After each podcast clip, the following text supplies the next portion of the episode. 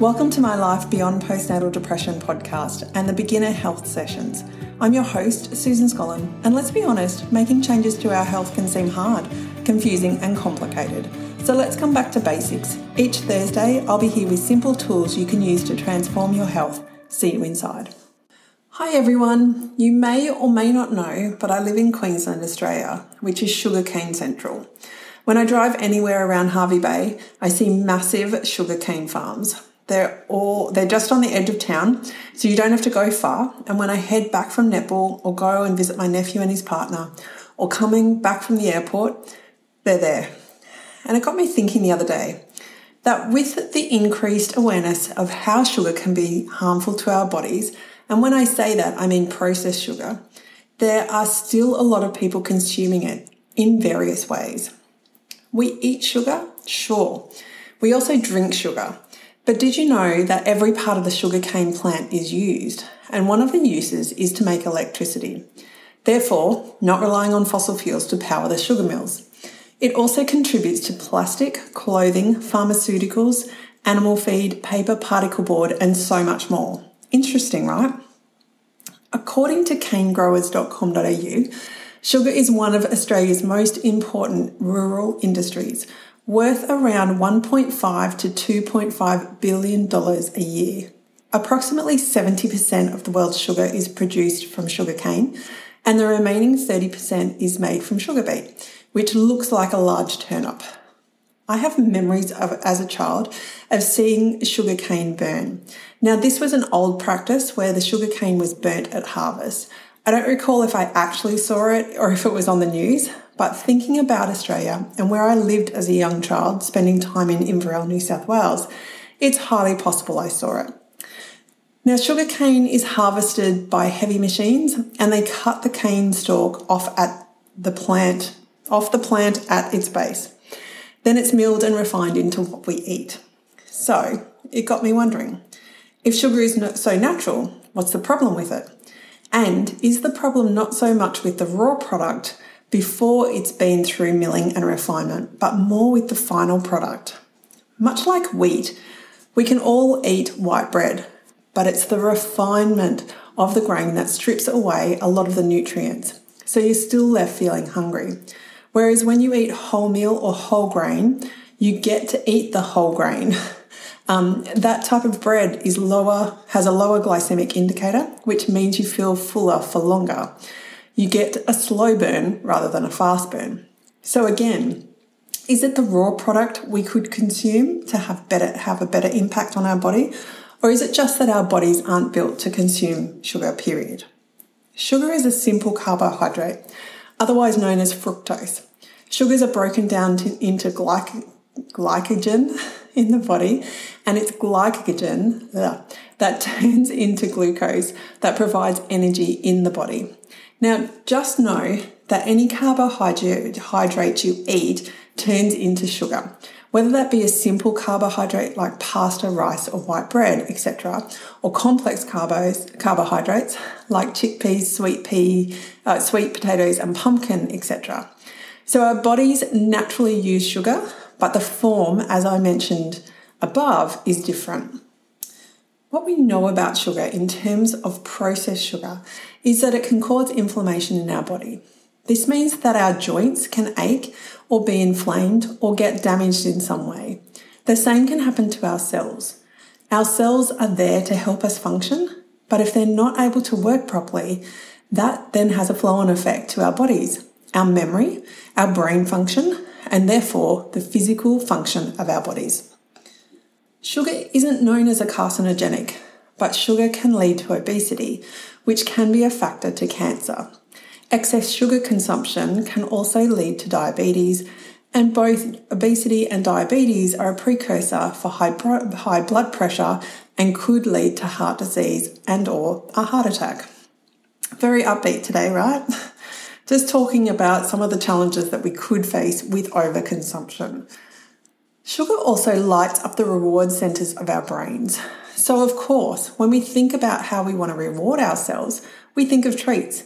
Now, for everyone, this is different, but if you're a sugar fiend, then you're going to grab the chocolate, lollies, or sweet things to feel good. Often, when we, we're avoiding doing something that we perceive is boring or not necessary, we'll go out and eat. We'll celebrate with others and have lots of sweet treats around us, like cakes, slices, and biscuits. It's fun, right? And it absolutely can be fun. But when you think that sugar affects our bodies like cocaine or any drug, we almost want to think again. Now, when I say affects, I mean it lights up the reward centers of our brain. So we're happy and we want more of it. So while sugar is natural and our bodies use it for energy, let's start to think about how we can support our bodies in ways that really support our mind, emotions, and physical health. Exercise is a great way to reward our bodies naturally. And when we do it regularly, our brain gets excited about it. Each day is different, and that's okay. But what if you used exercise instead of sugar as your reward? Journaling out our thoughts really help us process what's happening. As I've mentioned in other podcast episodes, one night I found myself face first into a tub of ice cream, totally not sure how I got there.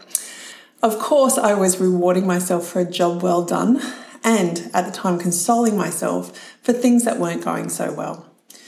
On this occasion, I actively stopped eating the ice cream and pulled out a pen and paper. I wrote down all my thoughts, and the big one that came out was that that situation that wasn't going so well. I was eating my sadness, the uncertainty, and the worry. I stopped eating the ice cream, crawled into bed, and cuddled myself. Journaling helps put things into perspective. It shows you what's really going on and what your mind is telling you, plus what your subconscious is telling you. It's an opportunity, and you can choose to recreate your life from that space too. And just so you know, sometimes I decide to continue eating the ice cream, and that's okay too. That just becomes a conscious choice. Another way you can do, like move through this or create rewards, is calling a friend or a family member. Sometimes when we eat sweet things, we can be lacking a feminine or female connection. So, actually picking up the phone and having a good old fashioned chat with someone can raise our energy levels and we can get on with our day. Doing something different. So, say at 3 pm, you usually grab your afternoon tea and head back to your desk to keep working, or you chat to a colleague for a few minutes. What if you went out for a walk? Or went over to see another colleague, perhaps someone on a different floor or in a different building, and had a conversation with them. Doing things differently retrains our brain and creates more energy in our life that we otherwise would fill with chocolate or other sweets. Meditate, close your eyes, and just breathe. You don't need to do anything else, and you can do this while you're walking with your eyes open, just so you know sitting on a park bench, or sitting in your car before you head home.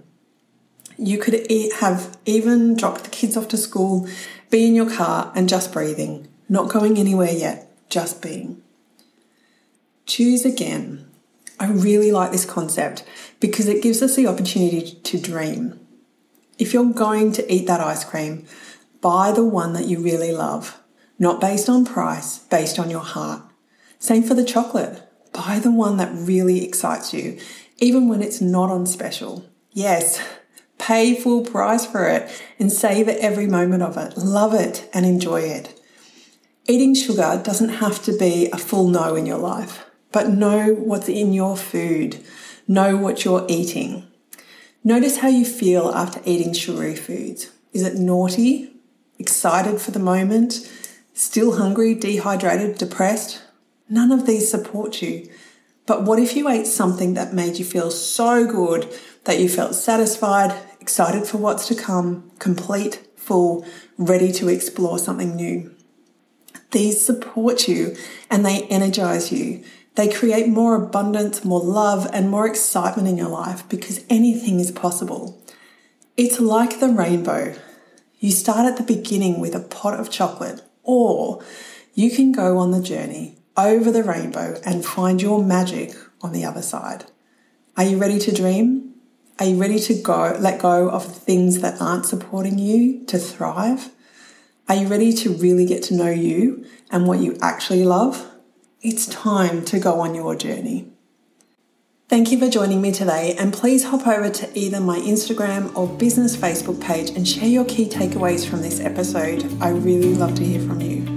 And next week, we're going to talk about playing it forward, not paying it forward, where you buy a coffee for the next person in line, but they don't know about it, but playing it forward, where we get to look into our into the future of our lives.